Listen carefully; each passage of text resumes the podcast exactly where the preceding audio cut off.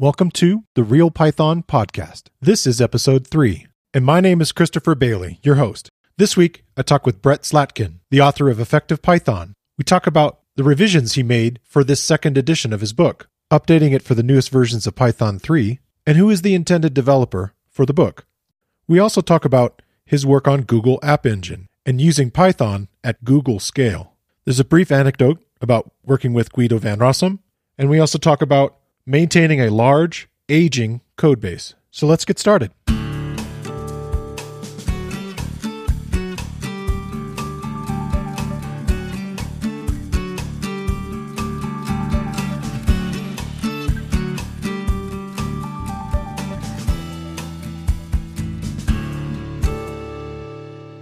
The Real Python Podcast is a weekly conversation about using Python in the real world interviews with experts in the community, and discussions about the topics, articles, and courses found at realpython.com. After the podcast, join us and learn real world Python skills with a community of experts at realpython.com.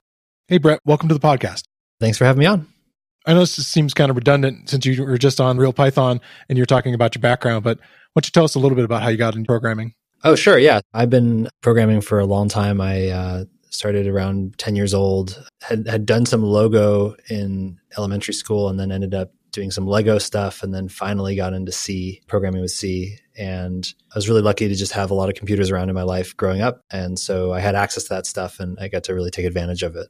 And then, yeah, through from elementary school, junior high, and then into high school and college, I just kept kind of doing side projects and hacking on things, going to take some classes at the city college, and then eventually majoring in computer engineering and doing a lot more programming. So it's it's really just a long been programming for a very long time. Don't really remember a time I wasn't, and something I love to do. Cool. When did Python come into that? Yeah, so it's kind of a funny story uh, since Python's such a big part of my working life and life in general. I had in college come across the BitTorrent client, which was just kind of getting popular at the time. It was written in Python, and I was checking it out to see what the source code was like. And I thought it was it was all it was all written in Python as open source at the time. And yeah, I just I thought it was super ugly language. I, I, really didn't like sure. the look of it. Yeah, I didn't like the the dunder methods and all that kind of stuff. And but I got to take another look at it. So a few years later, I ended up coming to Google for work.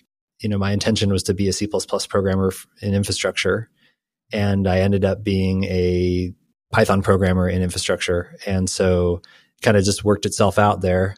And so my first day was, uh, hey, by the way, you're going to work on this Python code base and here's a book and, you know, go learn and here are all these things you need to do. So it's pretty overwhelming. Yeah, it's pretty intense. yeah, it was intense. But the good news was that the guy who wrote the book, Alex Martelli, who wrote Python in a Nutshell, including the latest edition, uh, he was actually on the team. And so, you know, had a lot of great Python resources like him around to help me learn. So it was really, I was really lucky to be surrounded by great peers and mentors and have access to a lot of other great Python programmers who worked at Google who, who understood the best practices. Nice. You said you were working in infrastructure. What would that look like? Sure. Yeah. So Google, they they've had a lot of computers for a long time. They still do. It's really hard to manage. You know, once you have like you know if you have one computer or two computers, it's not so bad. Or even like a rack of 10 computers or 40 computers, depending on how dense it is. It's not too crazy, but once you get into thousands, tens of thousands, hundreds of thousands, or whatever the number is now, wow, it just becomes really difficult to keep track of everything. And so, not only do you have to track inventory, but you need to you need to be constantly doing physical repairs to the machines because you know maybe RAM only fails at a rate of 0.01 percent, or I don't remember what the number is. But if you have a million machines or something like that, and it's, it's that rate of, of uh, you know, then you have like there's gonna be something daily then. Yeah, there's like thousands of machines every day that have RAM failing. Wow. So that's when people talk about scale. That's really what they mean. Like, oh, this is a scaling problem. It's like it's like things when it's just at a lower scale, not a problem because it's so rare. Yeah.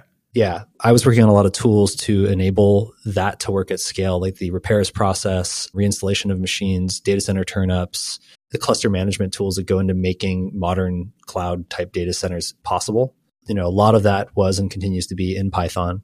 Some crazy numbers that I, you know, I don't even remember what it was, but just just the sheer number of machines being reinstalled per second at Google is like that, that's like a number, you know, like machines being fixed and rebooted and reinstalled like a new copy of Linux because it was broken. You you have to measure it in um, a per second number as opposed to like a period. So it's pretty crazy.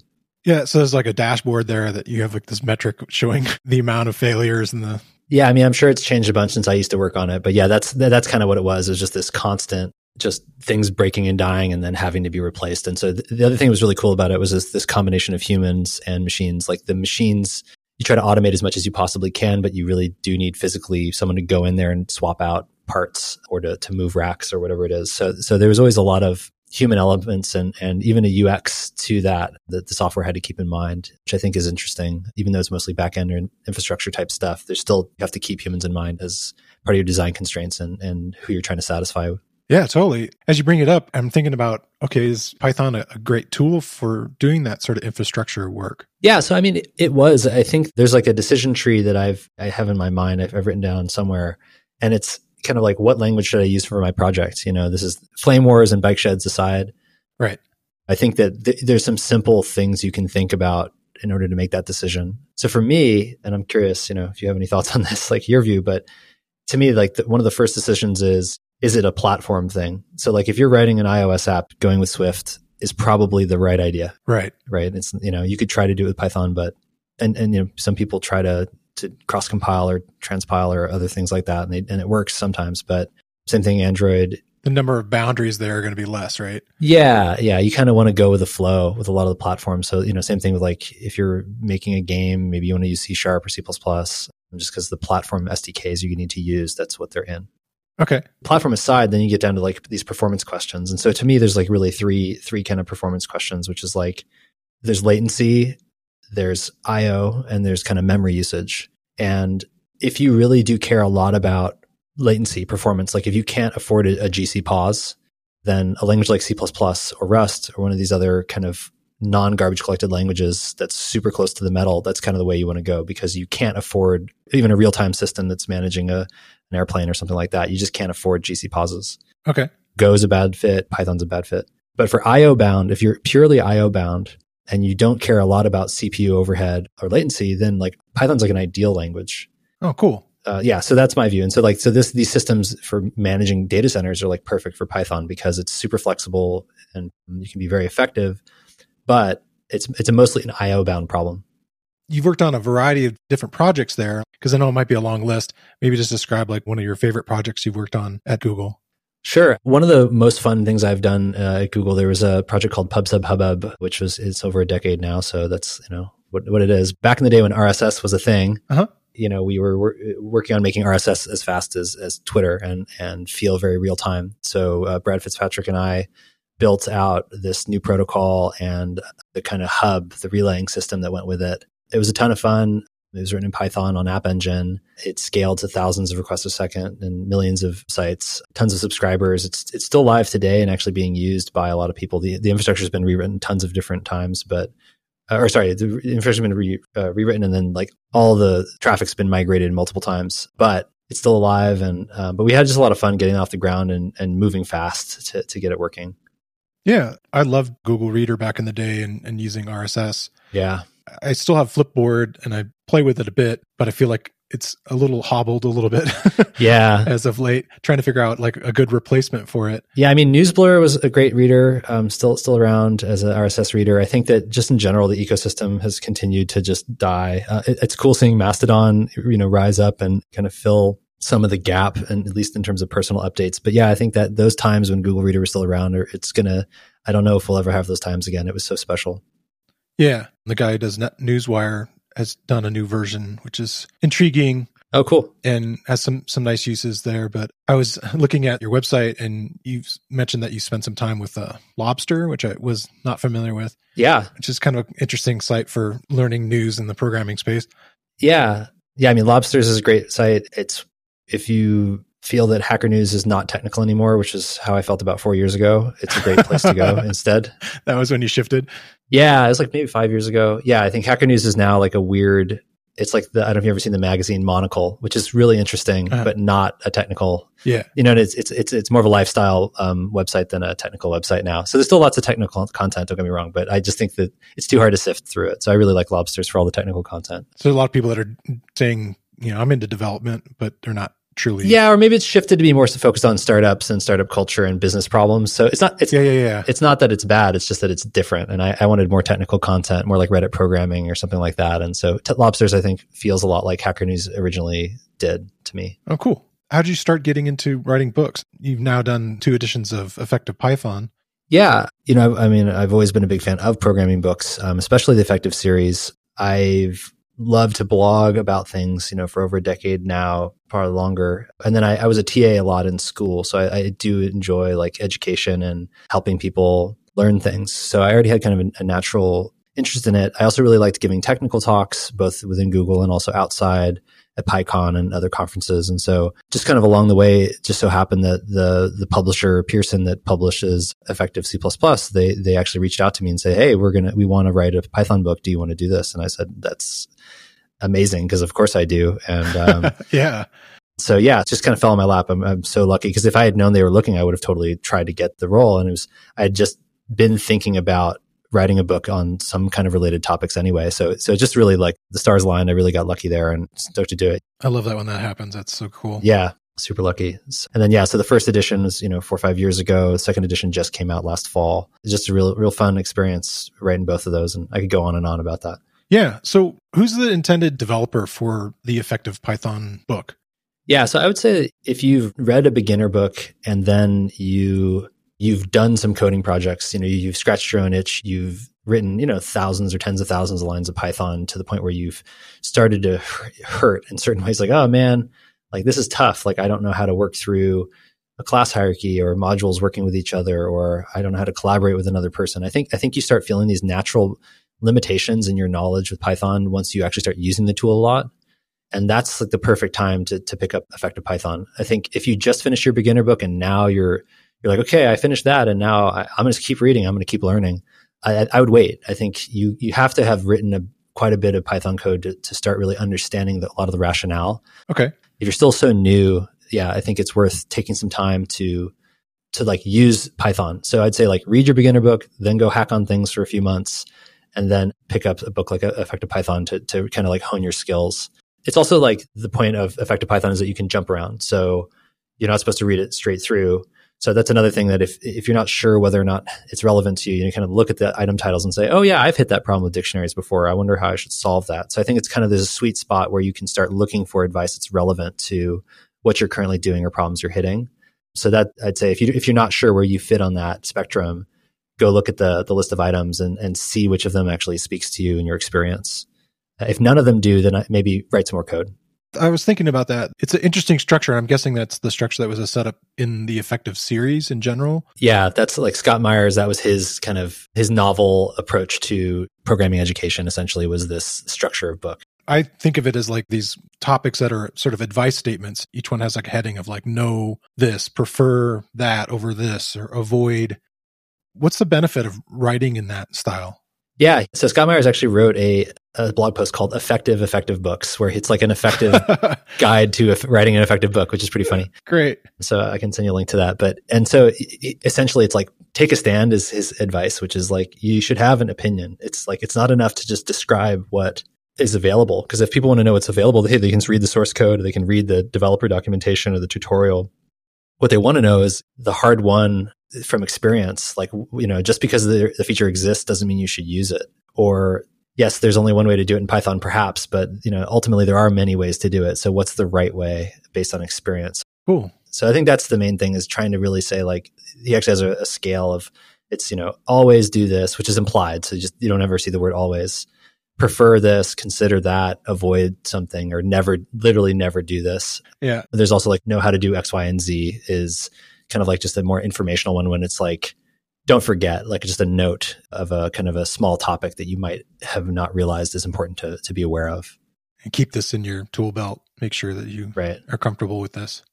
Yeah exactly. Cool. The first book came out in 2015 is that right? Yeah. In this rewrite a lot of the changes in code at the time you were doing some in python 3 but this book is almost entirely in python 3 hence the end of life with python 2 in January. Right. Were there sections that you were excited to rewrite in the new book? Yeah. So the new book's entirely Python 3. There's no Python 2 in there at all. Okay. So that's that was great to to to shed that. Uh, that's that's a Python joke.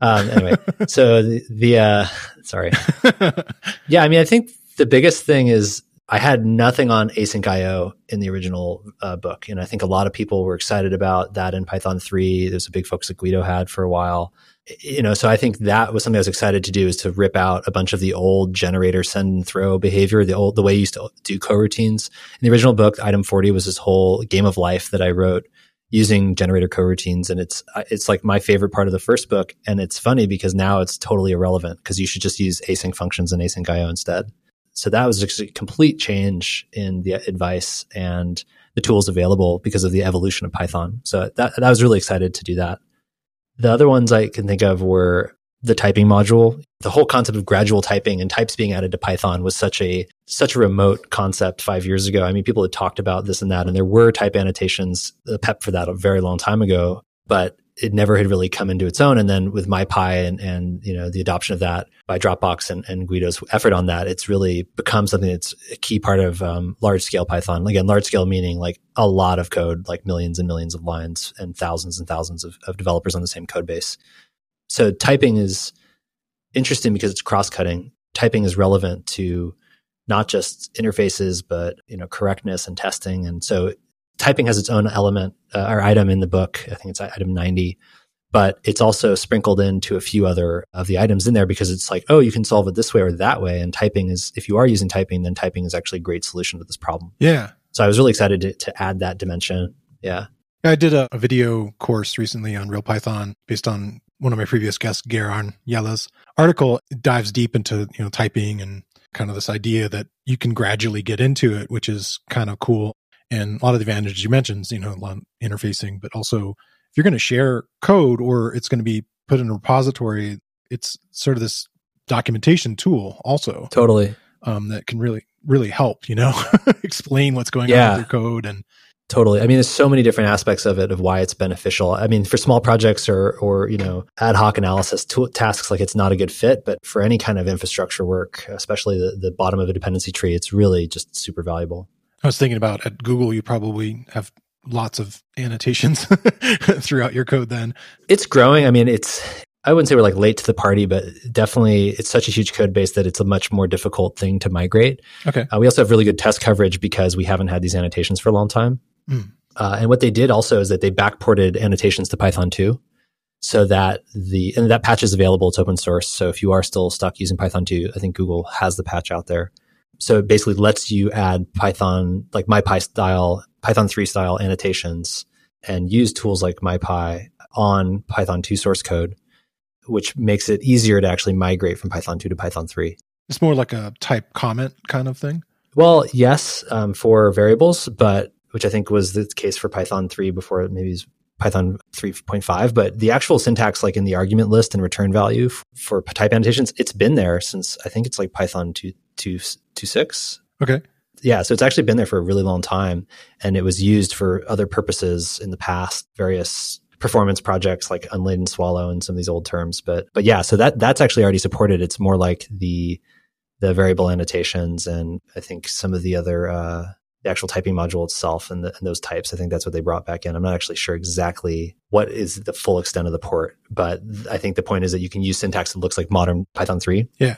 And then get all the, the nice typing goodness out of it. All the benefits coming with it. Yeah. Cool. The other thing I was going to say about the, um, in terms of things I was excited about with the, the new book was just meta classes. I think that like meta classes have completely changed in modern Python. In Python 2, you had to do a lot of stuff with overloading like under under new and just all kinds of weird craziness to get nice meta class behavior. And they, so there's kind of like black magic that you would just, it was kind of more like an incantation that you would use, not an understanding how it works, but you know it does. Okay. Modern Python has init subclass and set name, which basically solves like 90% of these, they're 90, 99% of these cases. So you almost never need to build a metaclass anymore. So in the past, it's like metaclasses were the last thing you needed to, to like put the capstone on your Python education. And now it's like you don't even need to know that metaclasses are a thing uh, which is really cool. So I think that I was really excited to simplify because I think it's easier to understand simpler concepts. So if you're going to explain that change as far as like, okay, this was a meta class back in the day um, compared to what we're doing now, how would you explain that to like, say, an intermediate developer? Yeah, so it's the same thing like where if you have a class with a parent class and you know that you call super init to initialize the parent class. Okay. Pretty simple concept. I think once you get into like class hierarchies. It's the same concept, but it's in its subclass instead. Instead of initializing an instance of the object, it's initializing a class. So if so every time you define a subclass, it's going to call this chain of parent super uh, methods. So, you know, if you have a, a shape class and then you have a circle class that's inheriting from it, the shape class will get a call to init subclass when circle is defined and it'll get to do something, modify the class in some way, customize it, whatever, whatever it needs to do, any of the weird validation, any, any of the weird use cases that you might want to do. You just, so you just overload the method and it just magically works. Cool. And, you know, stack traces make sense. like all these, it's very easy to, you can run a debugger on it. You know, it's just really, and you could before, but it was kind of like, wait, what is getting called and where? And it was really confusing. So now it's really, it's very obvious how things are working. Nice. You even have some Python 3.8 recent stuff inside the book. Yeah. Yeah. So, I mean, Walrus operator being the biggest, the biggest thing there, I think that that's a huge change. And I, I, I'm a big fan of it. I think it really simplifies a lot of repetitive code. So yeah, that's one of the big Python 3.8 changes that's, that's in there. I was looking through the book and going through your website, and one of the example chunks or sections that you share is about using the Walrus operator, kind of having it perform a bit of a switch case type statement. I thought that was really cool. Right. Because that, that's something I learned Swift, trying to learn a little bit about game programming on iOS. And that was something that was there, and I've seen it in a few other languages. SQL and other kind of stuff like that. So I was like, oh, how do we do this in in Python? Yeah, I would see the kind of structures you were showing before. This like really nested if structure, and I was impressed with like, okay, this is kind of a neat way to to accomplish that. Thanks. Yeah, I mean, it's it was so awful before, and I think you'd see talk about code smells. You'd see Python code written in a certain style to try to eliminate levels of nesting on if statements because there was no switch statement. And so I understand Python's trying to be simple and say there's only one way to do it. And, you know, that, that's great. But yeah, like the switch statements are actually pretty nice to have. It's not the best. Like if you have like a, you know, hundred line switch statement, that's probably not a good idea. Right. You know, often like a switch statement, like four branches, pretty useful. There's like if, if, else if, and then else. Like, you know, I think a few branches, like it's, you know, yes, you could refactor it and be even smaller, but I think that's generally useful. So I think the walrus operator finally gives us a nice, a pithy way to do that where essentially you put an assignment in each branch of the if statement. So, you know, do an assignment and then compare it to something. And then else if do an assignment and compare it to something. And so that the do an assignment is kind of the evaluate the expression and then compare it to something.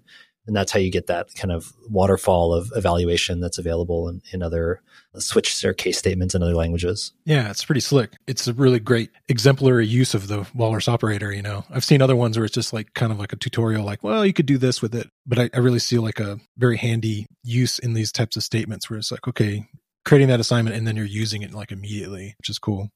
Yeah, there's and there's performance implications of that as well because you then and that's the same in other languages. You're making sure that when you do that, they're evaluated in order so that you know you're not you can put the most expensive one you know at the bottom put the fast path first and then put the expensive check at the bottom. So there's some nice performance behaviors of that as well. You did this interview with ricky which i mentioned before and on it you were talking about as you were switching from being the c++ person to by default now being a python programmer and you felt that you gained a lot of productivity through that and it was fairly dramatic. What is it that made it more productive for you? I would say the thing that made me like the, the biggest boost in productivity, there's kind of two parts to it. The Okay. first one was just the run edit test loop. You know, with C or Java, you're kind of you're making a change to the file, you're saving the file, you're rerunning the build system, and then you and then you're running it. You know, your program or your tests, and then you're seeing if it works, and you're doing it again and again. I feel like the the loop there. I think you know with tools like Go that are super fast at compiling, it's gotten a lot better. But uh, even if you hear like read about you know how Rust programmers are dealing with things these days, it's like you know super long compile times. You know, a company like Google where you have huge amounts of infrastructure, you're linking your binary against pretty big targets just to bring in all the, the substrate. So I think Python often kind of hot loads or can very quickly boot up essentially, and there's no compilation step because just launching the program is compilation. right Kind of does it as it goes yeah yeah so i think just, just like the speed at which you can iterate in that edit test loop is was really nice and i think it better fit how i i want to i want to you know I'm, I'm impatient and i want to be quickly rewarded for my my efforts uh, sure so that's one i mean I, I think yeah so like it's so it might be slow once it's executing but at least it's running Right. And you you've tried a handful of things where in the meanwhile something else was compiling. Yeah, yeah, exactly. And and and you'll actually hear about people like hardcore Lisp people from back in the day, you know, they'll talk about how even what Python's doing is kind of a joke compared to Lisp. Like Lisp, what you could do is you could, while you're running the program, see that it's giving a bad result for something, pause the whole program, modify a function, and because of you know the fact that it's all functional and can whatever that uh, substitution principle is like you can you can just continue running the program after changing a function wow. and like nothing happened you know uh, the liskov substitution principle or whatever that is and so yeah so i think like so I'm, I'm sure there's something that the lispers would say that i'm still missing but i i feel like yeah from going from c++ and java to python it, it was just it felt like a dramatic change in terms of the, the turnaround time to, to edits yeah that's cool. I, I think of that like uh, one of the reasons I got into the Apple ecosystem was I was working at a school for recording engineers, and this other engineer there was telling me about Logic, and he was showing me the Logic program, and I was like, "Oh, I have that, but I don't understand it." And he basically said, "Okay, let me sit down and show you a couple things." And I sort of fell in love with it, and part of it was that you could be editing while it's playing, modifying notes, changing things, changing things, and moving them around, and that's cool that sort of real time ability. Whereas almost every other program that I'd worked up to at that point in the 90s and right about 2000, it was very modal. Okay, stop. Now you're editing. Now you change this thing. You play again. Yeah, and this is like getting back to a lot of Bret Victor's uh, kind of views on programming and creativity and, in games and programming in general. Is the, the distance between making changes and yeah and seeing them should be as minimal and short as possible. So very very similar kind of view. Yeah, yeah. The, and then the second the second thing that I feel where the productivity came from was and I'll find a link to this for you, but uh, I didn't come up with this. I got to give credit to somebody else. But essentially, this concept of like with C++, you really have two or three mental models that you have to have in your head. Okay. One is just an understanding of like the compiler and how it works and how templating and metaprogramming works and the, the macro system. And so C++ as a language is not enough to actually debug a C++ program. Like you have to understand the compiler, the multiple phases of the compiler, the, and how they interact with each other. And then for debugging, you know, you have to understand stack frames and all, you know, memory layouts and all these things. And so you, there's many languages you have to actually use, and you have to switch between modes in your head mm. of what is going on and when one one thing or another. And in Python, you don't have that. There's just Python. Like the program starts and it starts to run, and everything it's doing is just Python code doing stuff. And so it's like, oh, a class being defined. Well, that's just this function being called and then being assigned this name. And, you know, an attribute being accessed, well, that's just this dictionary being referenced and that value being returned. And so debugging and writing a program and debugging a program are the same type of mental activity. yeah. When other languages, they are not. okay. And that's the big thing. So I think that's huge for beginners and uh, to become productive it makes code easier to maintain over time, makes it just much more approachable as a language. Someone might say it's not as powerful for that reason, but I think that's the main thing is like you just have to learn Python and that's the only thing, the only tool you really need to be productive. Right. That's awesome.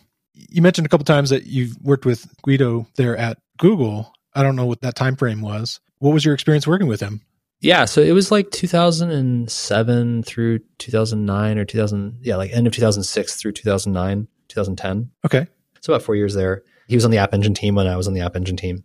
Yeah, he, I mean, he's a really awesome guy, really nice guy, very thoughtful. He's got a really good sense of humor, um, which I guess you'd expect given that Python's named after Monty Python. He'd have a sense of humor, but right, he does. Uh, he's a funny guy. He likes to have a good time and joke about things. I think that I mean, I learned a lot from him. I think that there's what I what I learned from him that I do use the most, the knowledge I use the most. Sure. That sounds awesome. Well, you know, one thing that's crazy is when you sit next to someone who's really good watching them work. Yeah. The opposite of this is when someone who's really good sits down and watches you work, oh, which boy. is like super scary. Yeah. Yeah. So, but the other way is pretty cool. So I sat down, you know, as we were debugging something and, and I was watching him do something, you know, work on his computer and I'm just sitting next to him and, you know, he's using his terminal and Emacs and, you know, he's, he's got a lot of experience using these tools. And, you know, we were, he was trying to figure out this command line to do something. And you know, adding switches and changing arguments and all these things. And he's like, I'm not sure if this is exactly what I want to run. And I think like at that time, maybe I would have copied it into a buffer, the command. But what he did was he, he did, you know, control A to go to the head of the line in his shell. And then he inserted a hash character, like a comment. And then he pushed return. And so he basically said, I'm going to put this in my bash history so I can get it again, but I'm going to make it a comment so it doesn't do anything. And like in hindsight, that's so obvious, and you see it in every shell script. Where oh, comment out that line. Don't don't run that.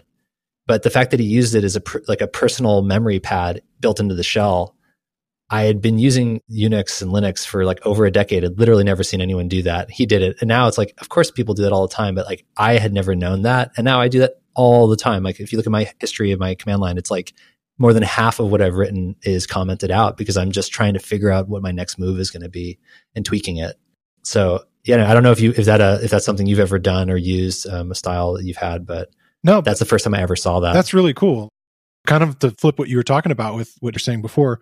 I was a trainer for a while, and mm-hmm. one of the best ways to figure out what's going on, you know, with a student is just to let them do the thing in front of you for a little while. And you know, like I would see people working with you know a laptop or whatever, right. and it, you know, this wasn't even necessarily programming, but I would watch them just get frustrated and I could just see what they were doing with their hands and, and so forth. And it was like so enlightening. And it's kind of on both sides of it. You know, it's like if you're teaching someone, watching them work for just a moment and then being able to file off all those rough edges, you know? Yeah, totally. Yeah, like a, coach. Yeah. That's the, yeah, we, we need uh, Emacs coaches who can watch you and tell you what, what, you don't know or, or Vim or whatever, whatever key commands. You, there's so much uh, esoteric knowledge there that we, that we could share better. Right. Yeah. That's one of the things I like about the video training stuff too. Sometimes, um, just kind of watching somebody work and like a Twitch stream or something. It's very interesting. Yeah, yeah, that's really fun. Totally. What's it been like to work in that same code base for so many years? Yeah, I mean, it's it's like driving a classic car. Okay. I think is probably what it's like. You know, I, I think uh, I've been working on same projects for over over a decade now. They've grown and changed a ton, and the code base is you know a million lines of code or something like that. Wow. So it's it's it's a it's a lot and so, yeah, I think it's, you know, the, with a classic car, you know, suddenly, you know, you got a lot of rust, you got some overspray on the paint, sure. you know, you got, it's a, it's a money pit, you know, there's all this stuff. And, but also it's, you know, it's going the distance, it's, it's lasting, it's satisfying, you know, it's, it's beautiful in its own way. It's be- uh, yeah, I, th- I think, I think that that's where the analogy starts to break down because it actually has some utility. okay. but, but yeah, I, I think, I think it's mostly like being willing to reflect and say, Hey, here's what we did right. You know, here's, here's what we did wrong. Here's how the world's changed underneath us you know, one example of this was when I, I started this project, only 76% of American adults were online. Okay. And now that number is like 90%. Yeah. You know, and so, which is still like saying that 10% of the population is not online, which is like a huge number, actually. You know, it's like, you know, 30 million people or whatever. So I think code has to, code must live. It is an organism, you know, mm-hmm. and it's changing over time based on where it is and, and the environment around it. So I think, I think it's just been interesting to see how much of the code's rot and changes are like a, a product of the world changing or the fact that the you know the needs have changed or you know all these different factors. I think that that's just you know the frameworks have changed performance characteristics uh, characteristics have changed the number of cores available has changed like so much has changed in different dimensions. Okay. So i think just seeing that and then evolving a code base with that that's been really interesting and paying down technical debt and moving onto different infrastructure i think that's been just really enlightening because there's like oh i'll never do it that way again or I realized like dependency management is like the most important problem to solve. Like, you know, like making sure that you have the minimal number of dependencies with the clearest interfaces. I know everyone will always say that this is the thing that you need to do and every book says it and so on, but to really fully appreciate what happens if you don't do that, you know, in a, in a spaghetti code base, you know, yeah, is, is a good way to learn. So it's not that bad of code base. Don't get me wrong, but you know what I'm saying? It's just like, sometimes you have to see things with your own eyes to really appreciate the advice you've gotten and the wisdom you've heard. Yeah, you you mentioned the term rot there. Can you go into what you mean by that a little bit? I, I know you already mentioned some of it, but sure. Yeah, I mean, I think it's really just like that code eventually doesn't work the way you intended it to, and it's it can be a, a combination of factors from the machine and infrastructure changing, assumptions changing at the product level, users, privacy landscape is a big thing that's changing right now laws that go with that. So I think it just I think that all code has a shelf life. So I think if you are making a project that's built to last, I think you should always assume that everything needs to be rewritten or deleted after some amount of time, or else it becomes a liability. And I think a lot of the technical debt conversations people have, they think of it as more of like technical debt is like you had an accelerant that lets you ship something, hmm. and now you have to like deal with that accelerant to maintain, as opposed to hey, this is a thousand year old building that we're trying to maintain, like you know the Tower of London or something like that. You know, that's it's a different. So I think it's more like the Tower of London case where it's not really an accelerant. It's more like this is just like a classic car. It's an old building. It's it's a bridge. It's a thousand years old. It's just you know it's serving a purpose, but it needs to be constantly improved and and have its pieces replaced and re- redone.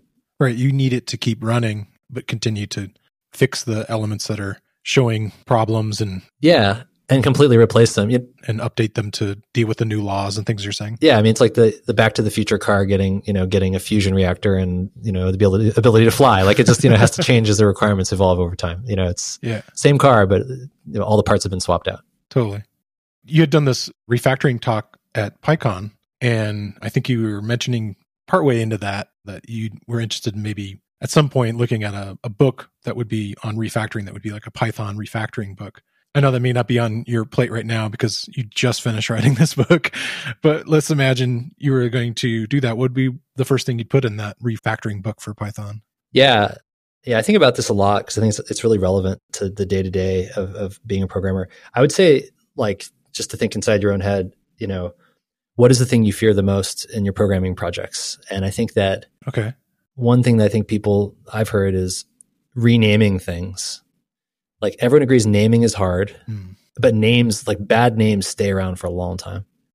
Right. So I think the ability to rename classes, functions, files, modules, module hierarchy, relationships between modules, that is because th- those are the really key foundations of how software is built, how modules relate to each other, dependencies are managed, how things feel to you as a developer using an API, building on a foundation of, of functionality. So I, I, I'd say like that's probably where I would start is just helping people understand how to like move from one structure of the code to another structure of the code, mostly like modules. Like how do you rename a module or a file or or the classes within it? I think that that's yeah. Just starting with names. I'm not even saying pulling extracting out functionality, but just like I want to move. You know, I have the utils.py file and I've got the utils2.py file and I've got the helpers.py file. And, you know, how do I get from here to math.py and strings.py or you know what I mean? It's I think that you you you know you need to do that kind of cleanup for the sake of approachability, but people just never get around to it. So you end up having like 15 utility class utility files and yada yada yada. So I think I think that to help people quickly reorganize code would be where I'd want to start. That's awesome. These are some questions that I'm kind of developing as like ongoing questions for the podcast. Yeah. And so one of the ones I was thinking about is what is something that you thought about, you understood in Python, but it turned out you were wrong about it? Yeah, I I think that um yeah, for me that one is I thought that function calls and attribute accesses were fast. Okay. Like I, you know, coming from C where it's like zero um, zero overhead abstractions. I'm like, oh yeah, like I'll just refactor that into an attribute or I'll make that a little function. It's like it turns out that the like worst performance things you can do in Python include function calls and attribute accesses on objects. Oh, wow. And so, yeah. So if you care about performance, making code like well structured actually undermines the performance of what you're doing. And that can really surprise you and it sucks. so I think that.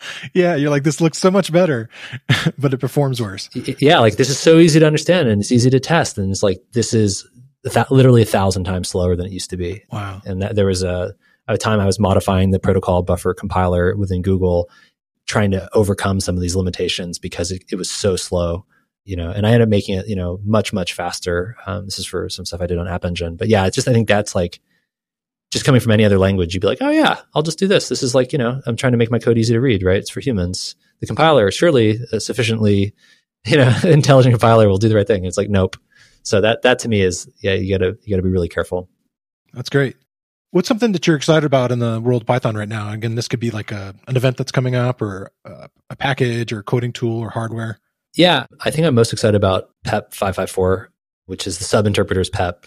It's by this guy, Eric Snow, who I don't know, but I've, you know, I've heard of him, heard him talking about it and, and seen some of his work. And, and so it's essentially, it's kind of like Dart. Um, the Dart language is isolates. It's multiple threads of control that can pass objects across some kind of memory management layer boundary and it has the potential to make Python actually take advantage of multiple cores without any kind of weird Numba or other acceleration type um, tools.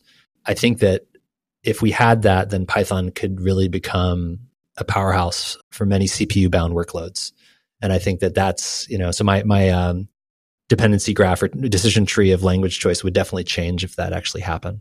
So I'm, I'm really excited about that. There's a ton of work left to do there, but it looks like it's slowly making progress towards delivering some functionality. I think there's a lot of room there still to influence what it is, the API, et cetera. But I think that, you know, a few years from now, maybe sometime after Python 4 comes out, whatever, whatever the, the schedule is for that, that'll, that'll actually start to arrive. And I, I would love to see how libraries like, you know, NumPy and Pandas and, and, uh, Dask and everything else like takes advantage of that. It'll be really, really cool to see. Would really change the machine learning and yeah other kind of spaces right? Yeah it, it might. I mean I, I, think i think if it's done perfectly like no one will even know it'll just get faster you know? But I, of course that won't happen because it's, it's a different mental model but i think it might you read a lot of posts like how i ported from python to x and i think maybe many of those will go away if we had this. Nice. Do you listen to music when you code? And if so what what type of music do you listen to? Yeah so i mean i, I, I used to listen to ton of music when I was programming for the longest time, like 20 years or whatever. And I think that the, at some point I stopped and it's just because I, I end up having so much music in the rest of my life that it's kind of like I, I, appreciate the silence now when I write code. So I, I used to always listen to like listen to a lot of jazz. Okay. Like Oscar Peterson, Bill Evans, uh, Joe Beam, like a lot of these kind of classic 50s, 60s type jazz uh, musicians but then when I'm programming, yeah, I'm just like I prefer like just silence. it's it's great, and I think it's weird because the kind of stereotypical programmer has like their headphones on and they listen to you know some kind of crazy electronic music, which is like totally what I did before. But now, uh, yeah, kind of I, I don't know if I grew out of it or I just I just really appreciate the silence now. It helps me focus. That makes sense. Um, I was talking to one of the other people at Real Python, and he was saying he likes to listen to almost like ambient noise kind of stuff, like yeah, you know, like like rain or you know ocean or you know some other kind of thing that is not necessarily you know purely musical, but he wants that kind of totally spaciousness that's there. Yeah, I like that a lot. Yeah, I think there's that. And I think also it's more meditative. I mean, a lot of programming require. I mean, I think thinking more and and writing less and doing less often can actually make you faster. And it's harder to do that when you're like in the groove, just like hacking away at something. So, so I think, yeah, to me, I found silence to be really helpful to help focus. Cool. Well, I really appreciate you coming on and talking to me. It's been awesome. Yeah, thanks so much for having me on, and it's been really fun. I, will make sure to get those links to the to credit the right people with uh, some of those things. Sure. Okay, sounds good. Okay, have a good one. I want to thank Brett Slatkin for talking with me, and I want to thank you for listening to the Real Python podcast. Make sure you subscribe to the podcast in your favorite player, and if you like the show, leave us a five star rating and a review. You can find show notes with links to all the topics we spoke about inside your podcast player or at realpython.com slash podcast. And while you're there, you can leave us a question or a topic idea. I've been your host, Christopher Bailey, and I look forward to talking to you soon.